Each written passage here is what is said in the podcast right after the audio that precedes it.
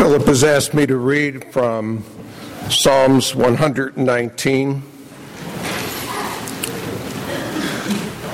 from 153 through 160, Psalms 119.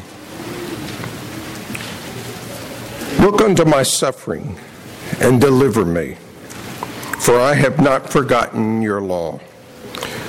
Defend my cause and redeem me. Preserve my life according to your promise.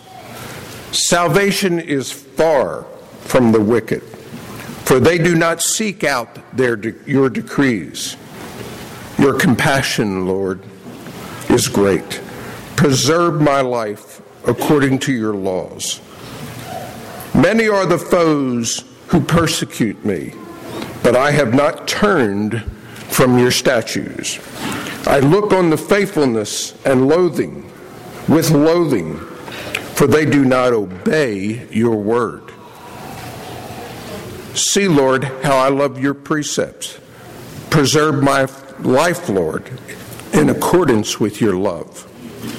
All of your words are true. All of your righteous laws are eternal.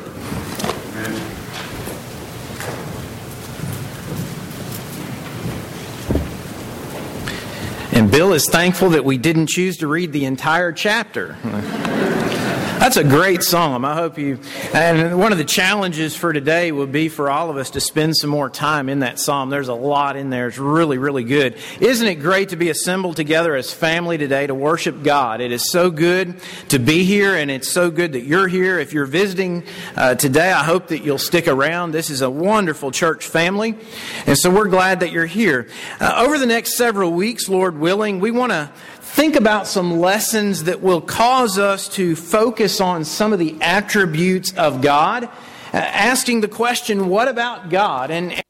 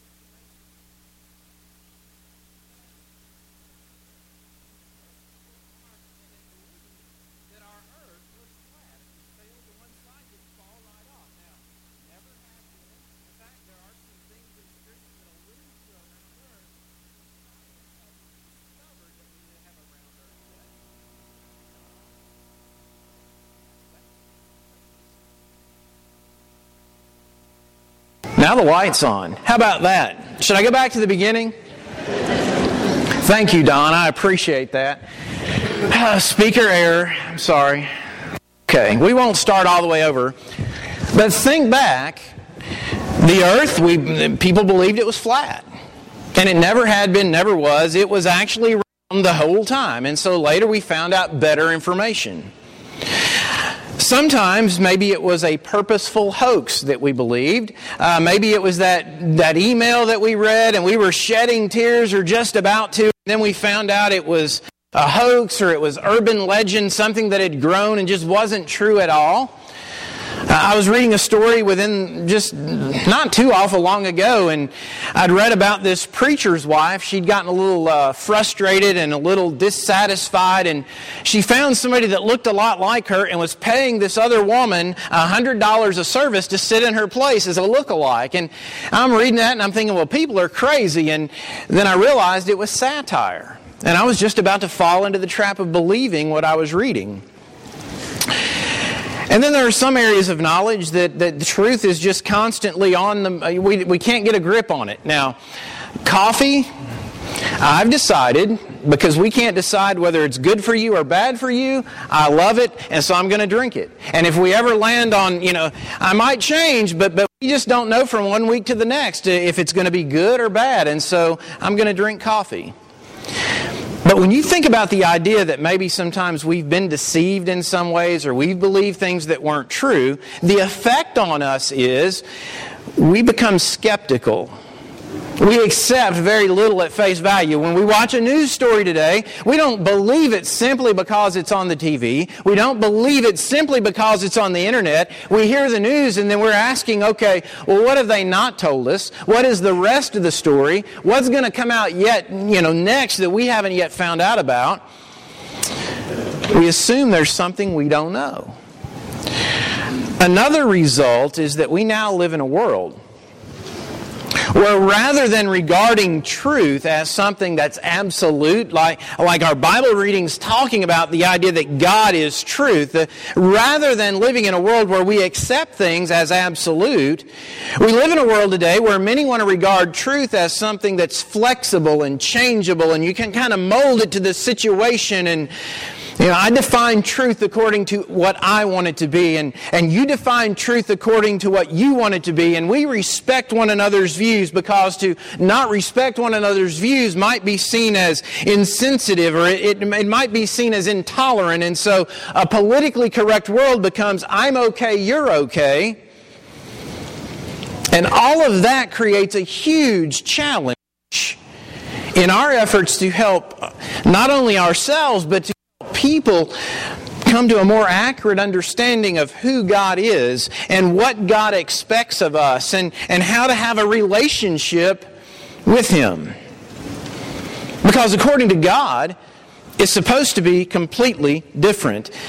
In Psalm 119, and, and, some verses have already been read, but there's several things I want to call your attention to. The second part of verse 142, the Bible says, Your love is truth.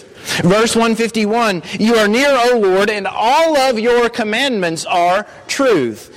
Verse 160 The sum of your word is truth. And I want you to notice what, what more closely. Eh, the Bible's not saying that your law contains truth. The Bible's not saying that your, your law is full of some good ideas and suggestions.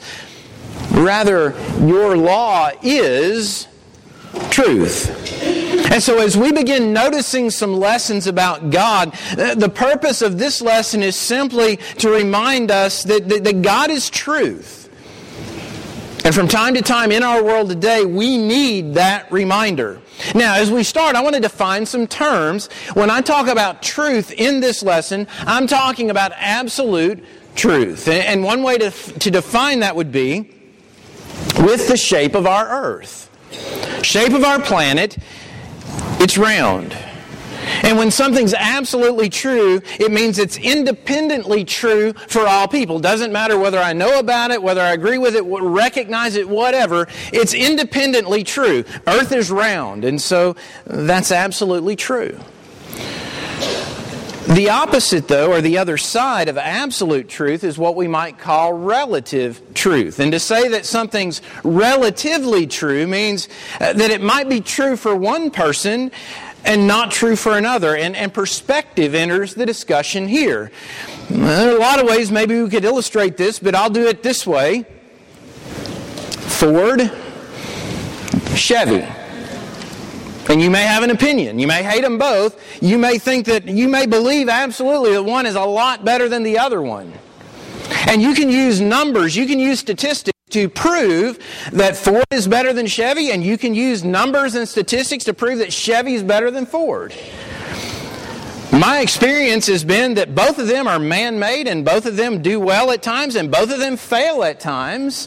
A lot of it may have to do with what's been passed down in a family tradition. A lot of it may have to do with the perspective of what kind of first experience I had with one or the other. But you see how my belief in which one is better has a lot to do with perspective. That, that's relative truth. And herein lies the great challenge in our world today.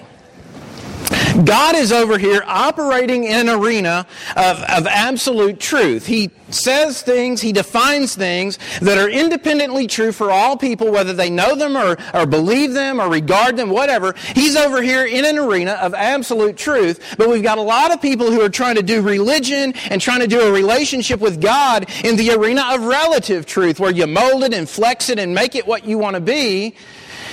And that's why knowing God and how to have a relationship with Him seemingly is so misunderstood in our world today. And so, what are we driving at? Tim Spivey is a preacher out in California. And Tim Spivey said this, and I think it sets up uh, what we want to talk about. He said, More than anything else, what we believe about God will determine how we live. More than anything else, what we believe about God will determine how we live. And, and, I think he's right when he says that. And in the context of him saying it, he was talking to Christians. And let me illustrate this way. You know, even among us as family, think about our approach toward assembling together. Uh, some of us, some of the family, we, some members of the family believe that every time our shepherds see fit to have the doors open, we're going to try to be with the family. Uh, others among the family believe that, hey, if I'm, if I'm with the family once a week, that's good enough. And that this lesson's not about that. But at some base level, wouldn't that seem to suggest that we have some basic differences regarding what we believe about God? And here's the so what of this morning's lesson. What I believe about the God of the Bible will affect the way I live, but what I believe about the God of the Bible has zero effect on truth. Another way to say it, what I believe doesn't alter truth. A third way to say it, my response to or lack thereof doesn't change truth. And why is that important? It's important because if I intend to have a relationship with God and maybe to be anchored in truth, my, what God looks for from me is a positive response to what He said in His Word. My positive response to Him is, is what He says is going to not earn me anything, but that's what provides that relationship. In our remaining time, I want to drill down on this idea that my response and yours does not change truth. And, and we'll try to get through these in, in, in kind of a brief way. But my response, number one, doesn't change truth even when I don't know. If you've got your Bible, you might want to notice Romans chapter 1. Paul is writing there, and he's written uh, about Jews, and he's written about those who aren't Jews, and he's writing about those who suppress the truth of God in unrighteousness. But he says that's not really an excuse. You, you can't claim you don't know. He says God has revealed himself. And so in verse 20 of Romans 1, the Bible says, For since the creation of the world, his invisible attributes, his eternal power and divine nature have been clearly seen, being understood through what has been made, so that they, those who are suppressing the truth and unrighteousness, so that they are without excuse. Now, what do we always say? We say ignorance is what? Bliss. Is that true? When it comes to the Scripture, when it comes to a relationship with God, ignorance isn't bliss. Think about it this way evangelism is important to us. Because there are people who need to have a relationship with God. We're, we're constantly trying to reach out. If ignorance were actually bliss, evangelism would be one of the worst things we could do to people. Because what we're wanting them to do is to know about how to get out of the sin problem that they have. Ignorance isn't bliss according to Scripture. In Acts 17, Paul is there uh, in Athens. He's on Mars Hill and, and he's, he is troubled in his spirit because he's walking around and he sees that they're worshiping all these various gods. And as he begins to discuss with them, he talks about the unknown God because they are so careful to worship everything. They're worshiping an unknown God in case we've left one out. And so Paul says in verse 23 For while I was passing through and examining the objects of your worship, I also found an altar with this inscription to an unknown God. Therefore, what you worship in ignorance, this I proclaim to you. And as he proclaims the God of the Bible, what he in effect also does is he undermines all the false gods that they're worshiping because he begins to explain that the God of the Bible, the God that they don't yet know, is the provider of everything. And so then in verse 30, he says, Therefore, having overlooked the times of ignorance, God is now declaring to men that all people everywhere should repent. There's this idea that it's not okay not to know. For us, we can't properly respond to what we don't know. And so it's important that we learn. Practically speaking, if error were to be taught from this stage or in your Bible class, would you recognize it? Uh, can I take this Bible, can I take this book and use it to navigate and to solve life's problems? Number two this morning, my response doesn't change truth, even when I don't care. When you think about the scribes and the Pharisees, when you think about Jewish leadership in Jesus' day, wasn't that a great deal of the problem with them? They knew what the law said, and they'd actually a bunch of things to it that it didn't say, and they wanted to tell you how to live your life, but, but they didn't really care enough about what the law said to change the way they were living. And Jesus said that just won't work. And so that's why when you get to Matthew chapter 23, the beginning of that chapter, the Bible says, Then Jesus spoke to the crowds and to his disciples, saying, The scribes and the Pharisees have seated themselves in the chair of Moses. Therefore, all that they tell you, if they're reading from the law, do and observe. But do not do according to their deeds, for they say things and do not do them. They tie up heavy burdens and lay them on men's shoulders, but they themselves are unwilling to move them with so much as a finger. See, we were talking some in our Bible class this morning about what we say versus our, our actual actions. And, and do we show that we love God or do we just say that we love God? And Jesus is saying these, these folks, they don't really care about what God wants. They just do what they do to be seen of men.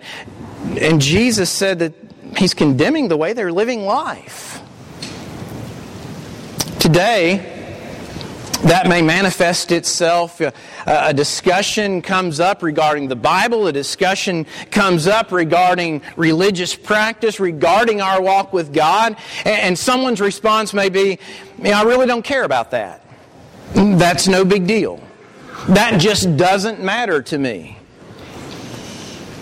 And I wonder if it might be possible that in a world that is so full of relativism that we encounter day after day after day, I wonder that maybe, if maybe we've become desensitized to this idea of making sure that we're respecting God's truth.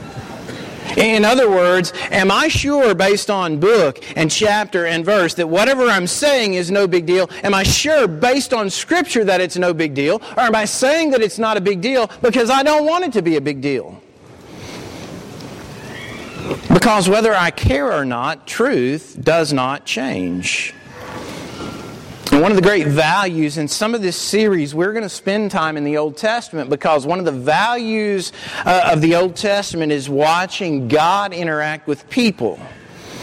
And when people uh, earnestly seek God, God always allows himself to be found. But the person that it never seems to end well for in the Old Testament is the guy who's kind of casual in his approach, who doesn't respect what God says, who doesn't really take into account what God says as he takes action. God's truth doesn't change even when I don't care. Number three, my response doesn't change truth even when I don't agree. You ever found yourself, you, you, maybe you read something in Scripture, you're sitting in a Bible class and something's taught, and, and it's, it's there in the Bible, it's there in black and white, and for whatever reason, your first gut reaction is, man, I just don't agree with that. How can God have said that? How can God want that? How can God require that? We're human, and sometimes that may be our reaction. 2 Kings chapter 5 is a classic text about not agreeing with God. It's Naaman. It's one of those, those stories we learn it as little children. Uh, Naaman, he's this leader, uh, commander of the army in Aram, uh, but he's got a problem. He's got leprosy. And so he ends up going to see Elisha, God's prophet. And the Bible ends up saying that Naaman ends up being furious. And Naaman ends up being furious because when he gets to Elisha's house, first, Elisha doesn't even come out to see him. Elisha just sends out a messenger. And Elisha provides these instructions where he says, Naaman, what you need to do is go down and dip seven times in the Jordan River. And there in the Bible, in 2 Kings chapter 5 verse 11, as Naaman explains why he's furious, he says, "Behold, I thought."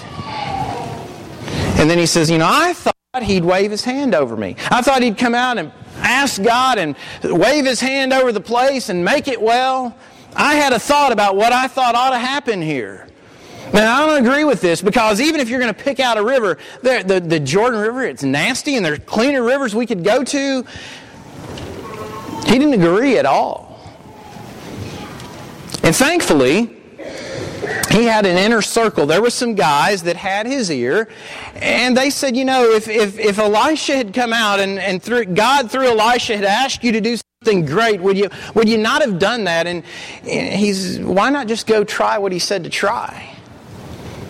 And what we find and what we teach our children from a very young age through Naaman is that when we obey God, that's when God is pleased. And then Naaman finds the blessing and Naaman finds the healing when he, find, when he obeys.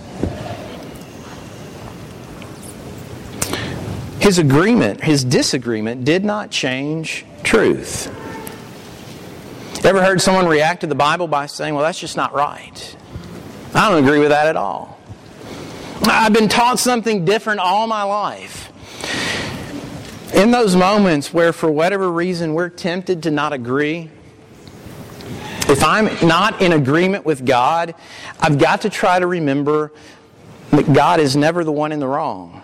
If I'm disagreeing with God for some reason, I'm the one who needs to change.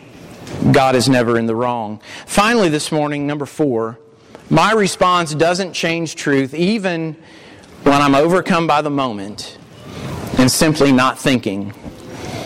And I believe Lot's wife is a great case study for this. Genesis chapter 19. God is about to destroy Sodom and Gomorrah. You remember this story. The angels of the Lord, they're trying to get Lot and his family out before the cities are destroyed. And so when you get to Genesis 19, beginning in verse 15, you get this. When morning dawned, the angels urged Lot, saying, Up, take your wife and your two daughters who are here, or you will be swept away in the punishment of the city. But he hesitated, so the men seized his hand. They're physically removing him, and the hand of his wife, and the hands of his two daughters, for the compassion of the Lord was upon him. And they brought him out and put him outside the city. And when they had brought them outside, one said, Escape for your life, do not look behind you, and do not stay anywhere in the valley. Escape to the mountains, or you'll be swept away. Well, Lot says, I don't know if I can get to the mountains. And so he kind of he kind of has a discussion and they decide that if he can get to Zoar, he'll be okay. And so then when you get to verse 23, the Bible says the sun had risen over the earth when Lot came to Zoar. Then the Lord rained on Sodom and Gomorrah brimstone and fire from the Lord out of heaven, and he overthrew those cities and all the valley and all the inhabitants of the cities and what grew on the ground. But his wife from behind him looked back and she became a pillar of salt. When you read Genesis there, God doesn't give us a trip inside her mind. We don't know what she was thinking. We're not told what caused her to look back. Maybe she didn't know. Maybe she didn't know she wasn't supposed to look back. Am I the only one in the room that ever gets accused of not listening as well as he should. You know, sometimes she says, You don't listen to me. You know, maybe you've heard that. So I don't always listen the way I should. And they were talking a lot, and there's a lot going on. Maybe she didn't hear. Maybe she legitimately did not know. Or maybe she didn't care. I mean, eh, you know, how often do you actually get to see God destroy a city? And, and there is no way that I'm going to miss that. I to see that. I mean, I'm going to have a story for my grandchildren. And, you know, the big irony is instead of having a story for her grandchildren, she became a story for not only her grandchildren, but for all of us who are students of the Bible. Maybe she didn't agree. Now, what God has told us to do, He's told us to get out. He's told us to get here to Zoar. Uh, now, I know it said something about not looking back, but I think what He was really meaning there is that we, we need to obey by following through and getting to this other city. Surely He did not mean not to cast a glance over my shoulder, because in, in essence, I am obeying Him. So maybe she just didn't completely agree with the command. Maybe and in my mind, prob- probably she was simply overcome by the moment and just wasn't thinking. That happens to us sometimes. It's a bad situation, it's high emotion, and we stop thinking about God and we stop thinking about truth, we stop thinking about what He says He wants, and in that moment we make a bad decision. And we end up doing something that we know isn't right. But the lesson from Lot's wife, whether it was that she didn't know or she didn't agree or she didn't care, whatever it was, in the end, her response didn't change truth. And in the end, she illustrates that God means what God says. And when I read about Lot's wife, I become thankful all over again for living in 2015, living after the cross, when what God's grace and His mercy and His patience mean is that I, I actually sometimes look back, or sometimes I don't care like I should, or sometimes I haven't spent the time in Scripture that I should, and thankfully He talks about His grace and His mercy and His patience, and He gives me another day so that I can try to walk with Him more closely. I'm thankful that God's response today isn't immediate. And I'm sure you are true. too. in the end, God is truth, whether I know, whether I care, whether I agree, or whether I simply lose my head, I am responsible. Practically, as we finish up this morning, what does all this mean? My response, my belief, my non acceptance, whatever it may be, won't change truth. At, a most basic level, the earth is round. I don't have to believe that, it just is. God is truth. Uh, for those of you who remember back to the early 90s, you remember a trial. It was one of the first ones that we kind of watched all the way through on television. O.J. Simpson, you remember that one if you're old enough? And see, the, the thing is, either O.J. killed his wife, Ann Ron Goldman, or he did not. And the fact that you had one verdict in a criminal trial and another verdict in a civil trial, it doesn't change the fact that either he did or he didn't. And see, when it comes to thinking in concrete terms, we don't always like to do that related to our relationship with God, but I believe we need to get more comfortable in that way. You know, either this book that we hold, or the book that you have pulled up on your electronic device this morning, either this book is from God and it lays out His terms, it lays out what He wants from us, it lays out how to be in relationship with Him. Either it lays all that out and it's from Him or it isn't. And if it does lay those things out, and we talk about the idea that, hey, God promises grace and mercy and all those things, but He doesn't promise those things to those who do not obey the gospel, 2 Thessalonians chapter 1, verse 8. And so then we start talking about, well, what does that mean? See, either baptism for the remission of sins, either that's essential to my salvation or it is not. It can't be both. And we don't like to think that way. But a God of truth who defines His terms, we've got to learn to be comfortable thinking that way. And yes, I get it. He is going to save us by grace. We earn nothing, but we'd better be doing everything we can to be in His Word and to make sure that we're trying uh, in our own human, frail way to follow Him on His terms. Either love is a big deal to Him or it isn't. Either he wants us to love each other and, and so that people will know that we belong to him, or he doesn't. Either heaven is this real place where those who, have obeyed the gospel and are saved by the grace of God, that's where the, those folks are going to go to spend eternity with God, with Jesus forever. Either that's a real place or it isn't. And the Bible talks about a place called hell, a place where those who choose to reject truth, to reject what God says God wants, a place of eternal forever punishment where those who didn't obey, who didn't choose to walk with God, will spend forever. Either that's a real place or it's not. And so in the end, it leaves us with choices to make. In Psalm 119, the psalmist, he illustrates for us how to respond to truth. And that's why I would challenge all of us to spend some time in this beautiful psalm. 140, verse 140, your word is very pure, therefore your servant loves it. Verse 141, I'm small and despised, yet I do not forget your precepts. Verse 143, trouble and anguish have come upon me, yet your commandments are my delight. Verse 147, I rise before dawn and cry for your help. I wait for your words.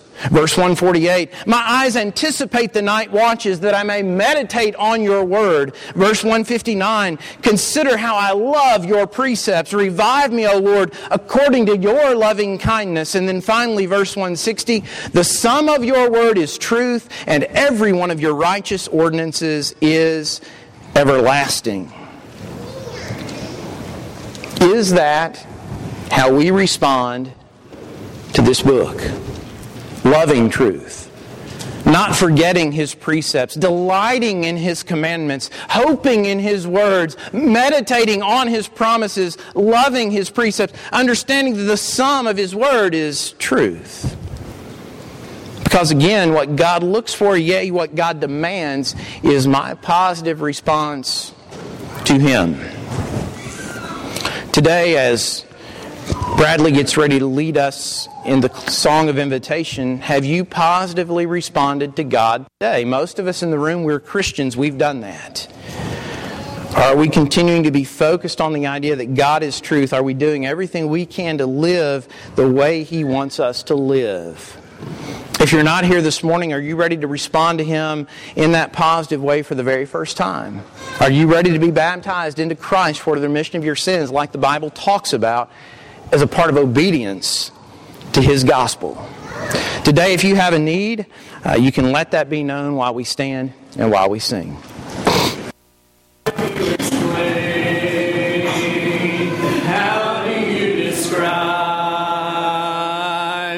A love that goes from east to west and runs as deep as it is wide. You know all our hopes. Lord, you know all our fears. And words cannot express the love we feel, but we long for you to hear. So listen to our hearts and hear our spirit sing a song of praise that flows from those you have redeemed. We will use the words we know to tell you what an awesome God you are. But words are not enough to tell you of our love. So listen to our hearts. If words could fall like rain from these lips of mine, and if I had a thousand years, Lord, I would still run out of time. If you listen to my heart, every beat will say, Thank you for the light, thank you for the truth, and thank you for the way. So listen to our hearts and hear our spirits sing a song of praise that flows from those you have redeemed. Use the words we know to tell you what an awesome God you are. But words are not enough to tell you of our love. So listen to our hearts. You may be seated.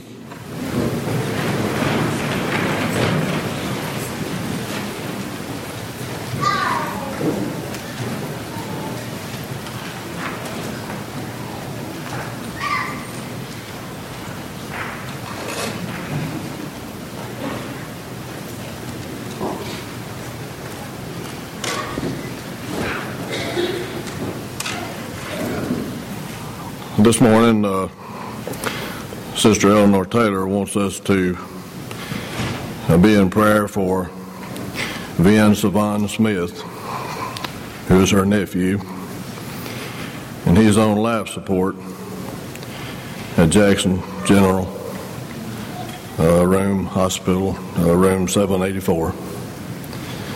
That's at Jackson General, Room 784. And certainly we'll be praying for him and, and let us go to Heavenly Father in prayer at this time. Our Father in heaven, we pause at this time to to come before Thee in, in prayer and a special request. Sister Eleanor has asked that we pray for for her nephew, Vin Safon Smith, who is critically ill at this time. Heavenly Father, we ask that you would, would be with, with him, be with his family. We ask you to be with all the doctors and nurses that are tending to him. And Heavenly Father, we just, uh, in times like these, we so much appreciate what the medical profession has to offer, but but still we know, Heavenly Father, that you are in control. You're in control of everything. You're in control of matters like this, and and you're all we have to turn to in times like this. And we, we just pray a special prayer for this young man. We pray that you'd be with his family. We know how how hard it is on, on family members to to watch their loved ones be uh, so so ill and so sick and and hurting, and we, we just pray that you give them strength. And as I was talking to her just momentarily, just a moment ago, for just a few moments, I could see the hurt in her face and and the hurt that that she shows, and and I know that this. Uh, it's just the human side of us. We want to help and do everything we can, and sometimes we feel so helpless. But Lord, we ask that you would be, once again, this young man be with his family, and we pray that you would heal him. We pray that he would start improving right away, and we just ask you to be with all, all of us. We have so many here that are sick that have been mentioned this morning. And this special prayer also goes to them, and, and you know all their needs, and you know the needs of this family that has come forward here just a few moments ago. We ask, uh, Heavenly Father, that you look down with your tender, loving mercy and put your healing hand upon this young man and heal him. And we pray this prayer in Jesus' name. Amen.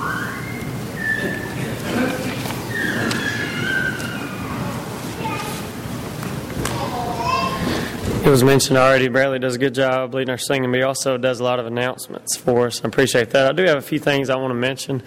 Uh, please continue to remember the uh, the Daniels family. I'm sure it's been mentioned. I wanted to mention it last Sunday, but uh, the way we ended worship, I didn't get a chance to. But um, we just got back from Horizons, and on the way to Horizons, a 40 year old woman who was going to be a counselor this week lost her life in an accident, automobile accident. I'm sure that's been mentioned, but she has two young children, and just remember their family this week. We have a few things going on this week I do want to mention. Um, tonight, our girls are going to be going to the Miss Sheila Jean's house. Girls 6th through 12th grade, our boys will meet here. We're going to eat and then have a devotional. Um, this Tuesday, our outings with the interns, we're going to go to Tuscumbia. Just want to remind you of this. Um, this Thursday, we'll have girls' devos and boys' devos meeting at the church at 5:45, and then this is the one I wanted to mention: Parents' Night Out.